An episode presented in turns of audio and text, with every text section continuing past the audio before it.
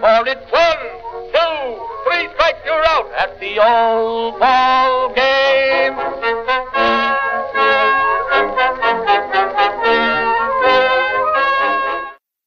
Welcome back to Short Hops and Tall Tales, a Pitcher List podcast highlighting the weird, funny, and bizarre elements of baseball that make America's pastime special. Um, I am Brandon Riddle, once again joined by the splendid Noah Scott, and we are excited to bring you a very special episode of Short Hops. Splendid. And, uh, wow. Splendid, yeah, of course. no, the- Noah's splendid. Um, Um, yeah, I know you bleed Dodger blue through and through, so I'm going to hand this one off to you because okay. this is an exciting day. Um, yeah, I'm super excited. Uh, so today we have a very special guest joining us. Um, it's the Dodgers' former general manager and the architect of the 1988 championship team, uh, Mr. Fred Claire. Uh, Mr. Claire, thank you so much for joining us today. Noah, good to be with you and good to be with Brandon. All right. So, um, in addition to talking a little bit about the Dodgers, I also really wanted to talk uh, with Mr. Claire about his new book uh, with Tim Madigan. It's called Extra Innings Fred Claire's Journey to the City of Hope and Finding a World Championship Team. Uh, now, I just recently read this, and it's a really remarkable story about integrity, uh, overcoming cancer, and some really remarkable people at City of Hope. Um, so, we're going to get into all that in just a second here. So, first of all, Mr. Claire, uh, as I just touched on, so you, you recently came out with uh, with this book about your recent battle with cancer and your experience with the City of Hope, um, and some of the parallels that can be drawn to the miraculous 1988 Dodgers championship season. So, my first question is: You had already written a book about your time in Dodger Blue. Why did you choose to write about City of Hope? Uh, thank you, uh, Noah. And um, since we've gotten to know one another, uh, Brandon and Noah, it will be Fred uh, hereafter on the phone. Um, you know, the uh, actually the uh, the first book that was uh, written about my career, Fred Claire, my 30 years in Dodger Blue. I really had no intention of uh, writing that book or having that book written. And the same uh, happens to be true of the second book, The Journey to City of Hope. Um, in both cases, um, fate uh, played a bigger hand than the desire to, uh, to do a book. Um, when I was um, fired by the Dodgers in 1998, in June of 1998, a long time ago, uh, before either of you were here, oh, wait a minute. I, uh, well, I think uh, I think it was. Maybe I maybe I'm wrong. It's uh, uh, I guess it's only been twenty some years. um, but I uh, uh, I wanted to uh, after the departure from the Dodgers, I wanted to put all of my thoughts on paper, and uh, I wanted to just remove it all and uh, remove it um, from my uh, the main thoughts in my mind. Um, and so um, my wife Cheryl and I did something that we haven't done. I suggested we go someplace that's very quiet with water and greenery. We ended up at Lake Arrowhead. And for two or three days, uh, I sat down at the typewriter while uh, Cheryl looked at uh, Arrowhead and uh, got the thoughts on the paper. And uh, when I was done, uh, I told Cheryl that's that's it. Uh, she said, what, what are you going to do with it? I said, I'm, I'm not going to do anything with that. Uh, I just wanted to remove it from my mind and uh, clear my mind to move on to other things, which I, I do think is a good exercise for all of us. Well, when the um, Dodgers um, uh, had, team had been purchased, as you may know, by Fox, Right. and uh, at the time when Fox was going to, um, News Corp was going to sell the team, Steve Springer, a Los Angeles Times writer, very acknowledged writer, called me and said, Fred, have you ever thought of doing a book? I said, Steve, you may be talking to the right guy at the right time. Uh, because, um, in fact, uh, I have a lot of writing that I did a few years ago. So that did the, uh, that was how the uh, 30 years in Dodger Blue was launched. And I'm very happy I did it because it has proved helpful um, when people call upon me about Dodger history or when students or young people ask about my career. There's a, a, point of reference.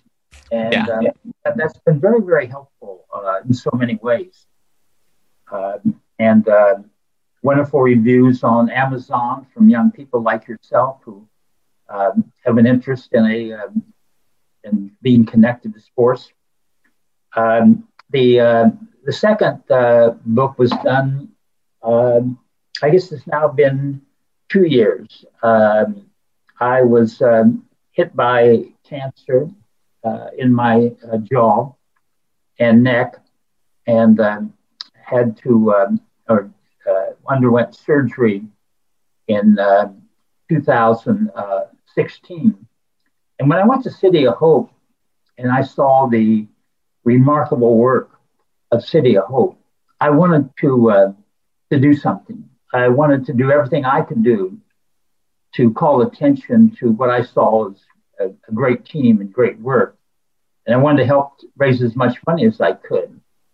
So that was the um, that was the reasoning behind um, the book. Um, uh, as you know, um, extra innings, City Hope, and finding the World Championship team. All net proceeds to uh, City of Hope, um, and um, so um, I feel very fortunate. Um, it's now been, um, uh, I guess, four years since that sur- uh, the first surgery, and then I underwent a second surgery. But to your question, Noah, as far as how all of that for my career related to the battle with cancer and the uh, the good fortune that I've had in uh, in recovering. I don't think it's unique uh, to me. I don't think you have to be a um, executive with the Dodgers. Uh, I, I, see the battles that are fought inside City Hope, and so there's no um, there's no um, glamour to it. I was simply in a position to uh, tell a story or have the writer. Mm-hmm name of Tim Madigan, who's very much in the news today uh, because his um, book on the uh, Tulsa race massacre, uh, when you see Sunday's New York Times, I think you'll see that ranking number eight on the New York Times bestseller list. Oh, all right. Very fortunate to um, develop a friendship, a connection, and then a, a very uh, deep friendship, Cheryl myself, with uh, Tim Madigan. Yeah. Uh, out of Fort Worth, Texas. So um, that that's really the uh, the story behind the um, the two books. As it um, turns out, they kind of um, establish bookends to my, yeah. my Dodger career, yeah. both unintentional. Um, but I think sometimes um, that can be can be the best story behind a good book is unintended, but taking the um, the facts and the story stories that are there to produce a book. Definitely. Um, and I remember when I was reading through the book, what really impacted me was, you know, the stories of all of the, you know, the caregivers and all the support staff um, that really helps you along your journey. Now, how important are those those caregivers and support staff, uh, you know, in recovery? They are um, critically important. The um, and that was one of really the uh, the thoughts and the reasoning behind the book. You know, a, a City of Hope actually is very much like a um, a major league team in this regard. You have uh, certain personnel by their positions who are very much in the spotlight as they right. need to be and have to be to call attention to a great medical center. And you have wonderful, wonderful uh, people and um, uh, Dr. Stephen Forman and, and many others. But Dr. Forman would be the first to tell you that he's not the story of the City of Hope's success.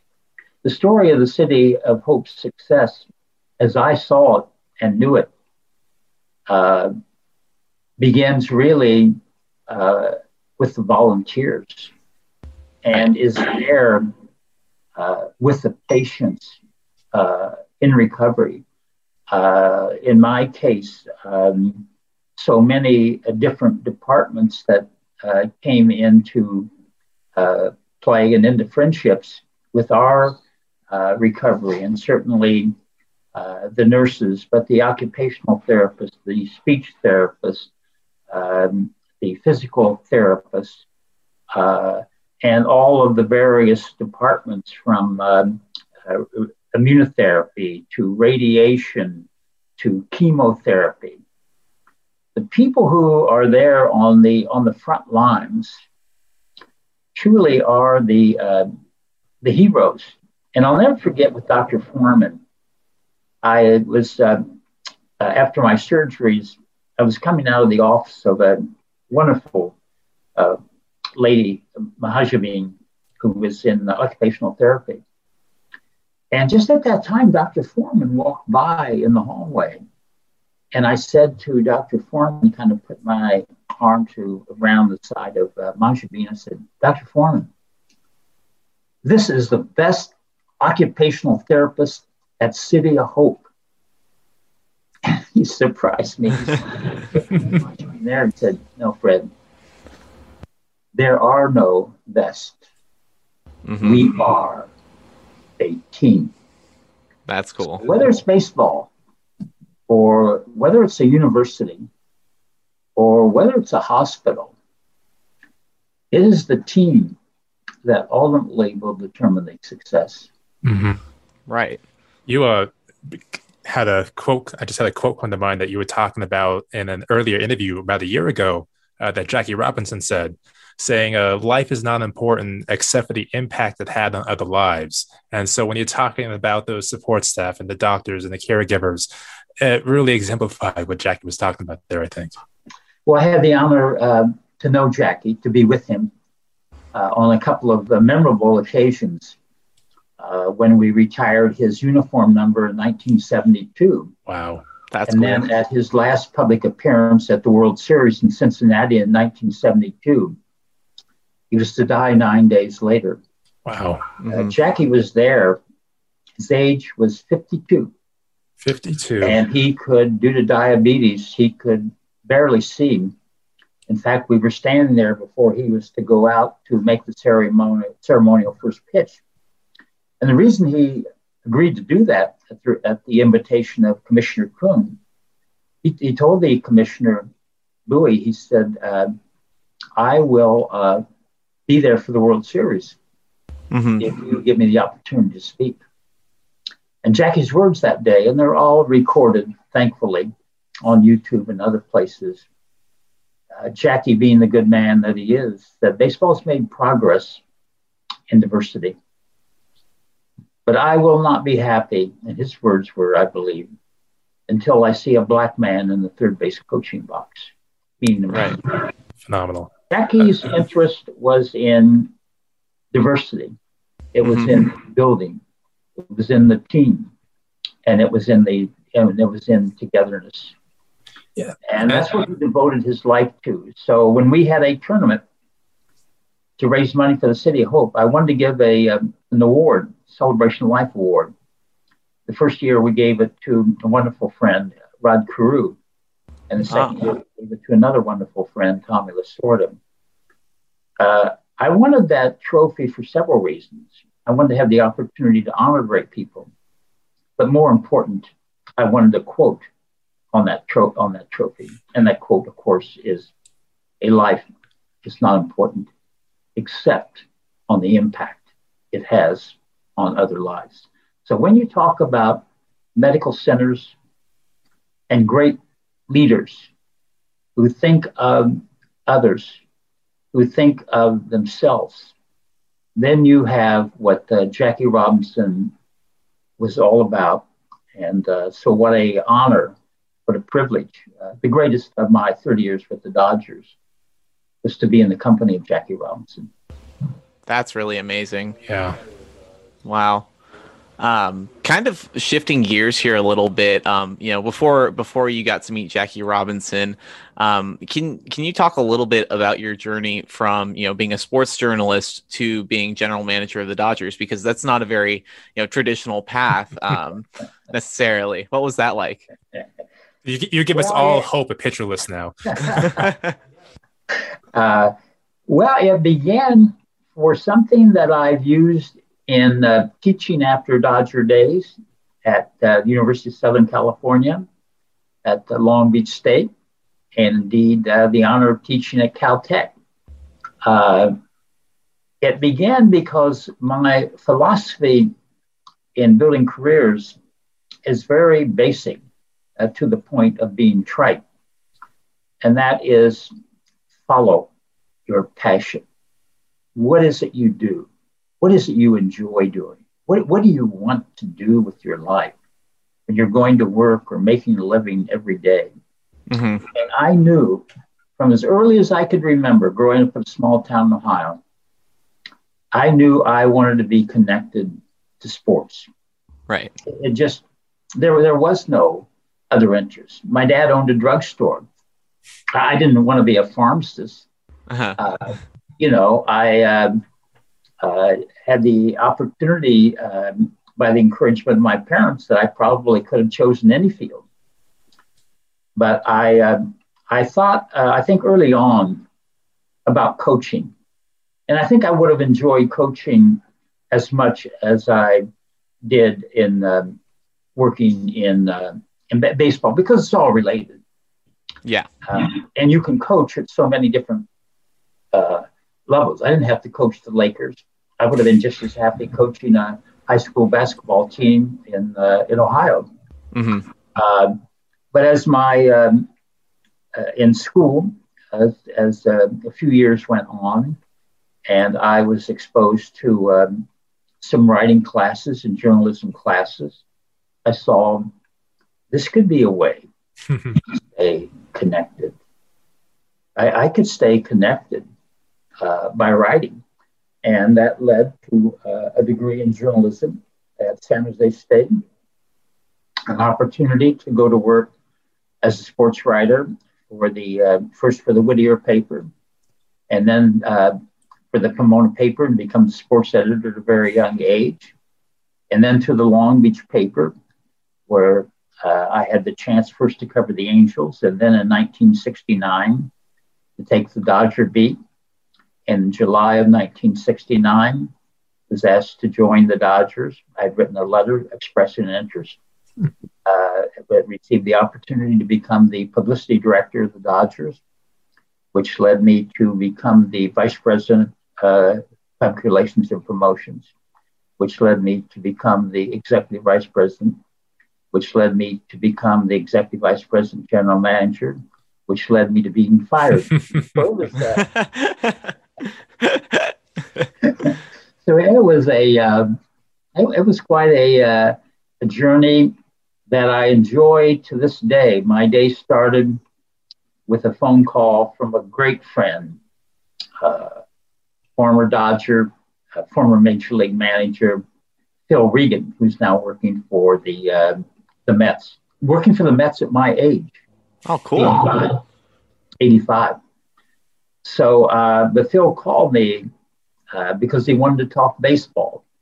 And so to stay in touch with um, the people who were part of the Dodgers, mm-hmm. uh, people who were part of baseball, those relationships don't end mm-hmm. because you leave the game or the game left you. Those relationships remain through the years. Right. Yeah. And uh, when, when you are that general manager in that role, how important are those relationships, whether it's, you know, through negotiations or with other general managers through trades or just trying to keep, you know, the clubhouse together? How, how important is that? Well, I think you, um, I had, a, I have always had, as I've expressed with my interest, a great love for the game, a great passion for the game, a great respect for the game. So I was a fan of the game. I, I knew the game. Uh, mm-hmm. My brother and I trapped muskrats in Ohio, and we made enough money in 1948. I was 13 years old to buy the World Series film between the Cleveland Indians and Boston Braves and rent wow. it to Threads were rare. That's great. So when I uh, joined the Dodgers, many, many, so many of the people who I had known as players uh, were there, of course, in the game, not only from the major leagues, but my family moving to California. uh, players um, who played for the Hollywood Stars and the LA Angels of the old Pacific Coast League. So there isn't anything, there isn't anything more important in the game, and there isn't anything more important in the business, nothing, than your integrity and your credibility. And along that same path, it is the respect for other people. So I always had great respect uh, for the people in the game. And so it, it was a, uh, every day was a joy. There was never a day. Uh, but as I look back as a sports editor, there was never a day that I went to work that I didn't enjoy it. So uh, you better enjoy what you do if you want to continue to have a passion. Because if you don't enjoy it, you're not going to be good at it and you're not going to contribute. Right, right. And kind of along the lines of, you know, we are talking about relationships in the game. I know that you know you you came up when the O'Malleys still own the team, and for those of you that don't know who the O'Malleys are, they were the owning the family that owned the Dodgers for many, many, many years, helped bring them to Los Angeles. And I know that that it, being a family-run franchise has a certain impact on the organization. So, how did the O'Malleys really leave their their mark on the organization? Uh, Walter O'Malley, um, as the owner, uh, taking uh, ownership uh, initially I think in 1950, as a part owner, he had been an attorney for the club, and then uh, uh, taking uh, as time went on full ownership, uh, and then followed uh, by his son Peter O'Malley, who became president of the Dodgers. Uh, the, just the year after I joined the Dodgers, he was the executive vice president. I was selected the, the the next executive vice president after Peter. Um, but you know, it's interesting. The Dodgers were known uh, as family. I, I, never heard Mr. O'Malley Walter or Peter ever use the word family. Interesting. Yeah, they realized they were running a business. But here's the secret to run running a successful business. You treat your employees like family. You treat the customers with respect. And I was once asked to give a speech at the Azusa by uh, uh, one Peter's former secretary, and uh, the uh, it was to be based on a book written by Jim Collins. The book is the best book that I've, one of the best books I've ever written about management and companies. It's well acknowledged, bestseller list for years, if not decades. Good to great. And uh, I recommend that book to students because I think of it, and when I gave the speech, is um, you could almost be describing the Dodgers as far as the leadership of the O'Malleys, the leadership uh, that is uh, there uh, in great companies, not good companies, in great companies. The way that they treat their customers, mm-hmm. Uh, the way that they uh, treat their employees. Uh, that's what makes a uh, successful um, company, and that's what made the Dodgers yeah. so successful through the years. When, when you have that kind of ideology, starting from the top and going all the way down through the organization, it does absolutely create that type of successful environments. And you know, we of course then have to ask speaking about successful environments the teams that you really did put together in that 1988 team. Uh, so i think we had to ask a couple of questions about that one. Um, you know we, we talked about a lot of the characters and how you know it's important to feel like family within your organization or your company or your team. Uh, but on that 88 team, uh, there was one player that kind of had a, a, bigger role than he did in the stat sheet, uh, Mickey Hatcher. So I was kind of curious if you can talk about, you know, his role down the stretch of that team. And we also know that uh, you have to go pretty soon here. So oh, yeah. Uh, we'll, we'll, we'll keep things short. We, well, we want to be uh, cognizant of your time. Mickey was the first player that I ever signed. I took over as the general manager on a very sad note. Al Campanis was asked to resign after an appearance on Nightline. Right. Again, well documented. So that was after the first uh, three games. It's after the uh, before the start of the third game in Houston. The Dodgers opened the season in Houston, and uh, Al went on Nightline after the opening game. Actually, it was to be a tribute. It was an anniversary of, uh, of Jackie Robinson's um, debut in Major League Baseball. Uh, mm-hmm.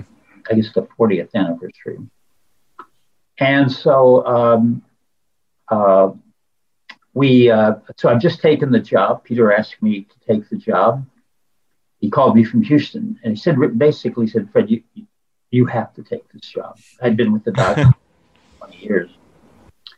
And um, I told him I would take the job, but I wanted to be one thing very clear, and that was that uh, I get full, total, complete responsibility. Because I knew the importance of a job, and I know the importance of taking responsibility for what you do. And he stuck out his hand and he said, You've got it. So, my um, first day on the job at Dodger Stadium, uh, Bill Madlock, our third baseman, uh, pulls a muscle, and we need a third baseman. And so um, I knew about Mickey. He had been released by the Minnesota Twins, and Mickey had previously played for us. And um, so, and his agent happened to be a very good friend of mine, uh, Willie Sanchez, who once worked uh, the Dodgers minor league system. So um, I called Willie and told him that uh, I had an interest in signing Mickey. I went to Peter. Now, I've never made a player move, not one. And uh, I told Peter, uh, was mid afternoon, that I wanted to uh, release Jerry Reuss, uh, one of our top paid players on the team. Right. And Mickey Hatcher. And he said, Fred, he said, wait a minute. Uh, where's Mickey been? I said, he got released by the Twins. He said, you want to release one of our highest paid players and sign a guy that just got released by the Minnesota Twins? I said, yes, I do. so um, he, uh, Peter being Peter, um, I don't know whether he nodded approval, but what he did say is, uh, okay, you're the general manager.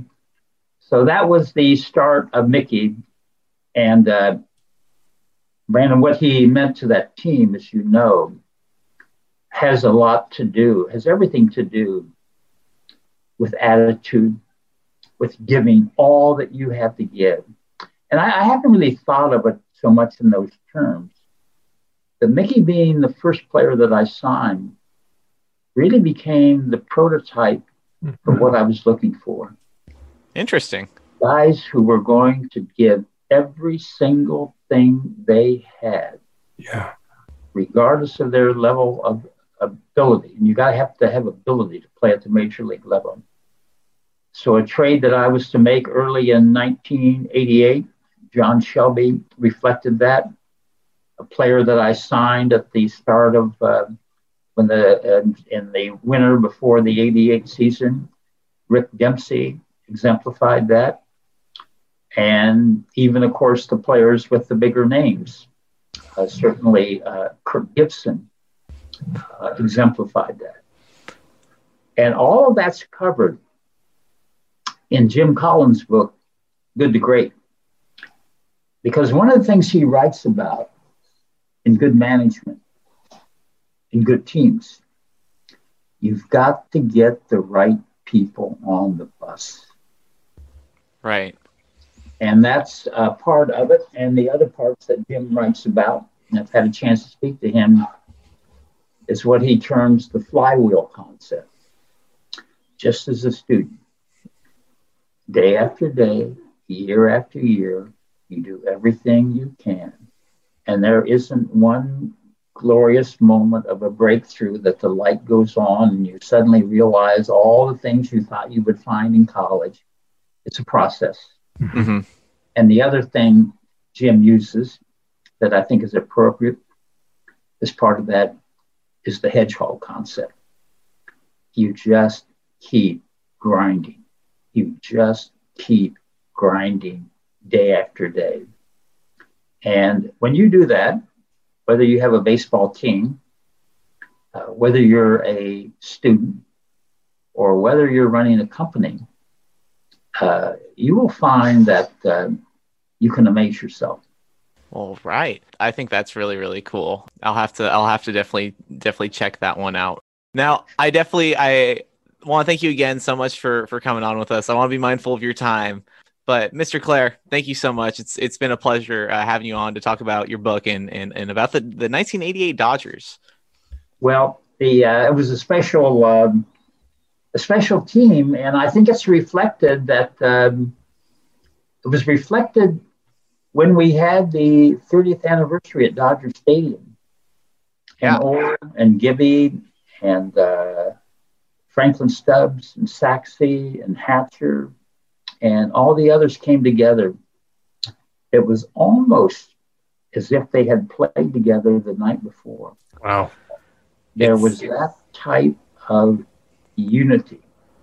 Mm-hmm. There was a bond that was formed that season by the team, and in many ways by the fans of the team, that uh, can never be, nor ever will it ever be diminished in history because of the nature of it. So to have um, Mhm. been a part of that uh, was a true uh, privilege and um, and honor. So I, I wish the two of you the best and uh, keep grinding. Um, be hedgehogs, and uh, uh, and you can keep me um, posted as you um, strive for um, uh, world championships. Will do, Mr. Claire. Thank you so much. Thank you Have a great much rest for- of your night. Okay, guys, take good care. Bye. Bye. Bye. All right. So yeah, that'll just about do it here uh, tonight. Now, be sure to follow uh, Fred on Twitter at Fred underscore Claire. Um, but really be sure to check out Extra Innings on Amazon. Uh, I've read it and I can say it's one of those books that you're just going to want to keep shoving it in your friend's face. That's a weird thing to say. Um, uh, it's really one of those books that you know once you put it down you're going to want to actually you know t- go on and tell people about it so i highly recommend it Mhm. um it's a it's a really great read And, and before we wrap it up, I just want to take a step back for a moment and for Noah and kind of myself realize we just talked to a guy that put together a world championship team. yeah That was fantastic, and I feel inspired to go win a world championship myself. Uh, Fred was fantastic. yeah he was he was really really nice. Yeah very very inspiring speech there at the end.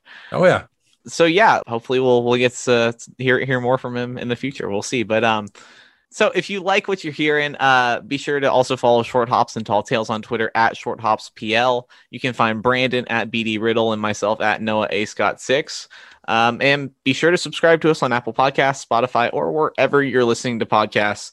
Leave a review if you like. Uh, for brandon riddle i'm noah scott and this has been the short hops and tall tales podcast. See you next time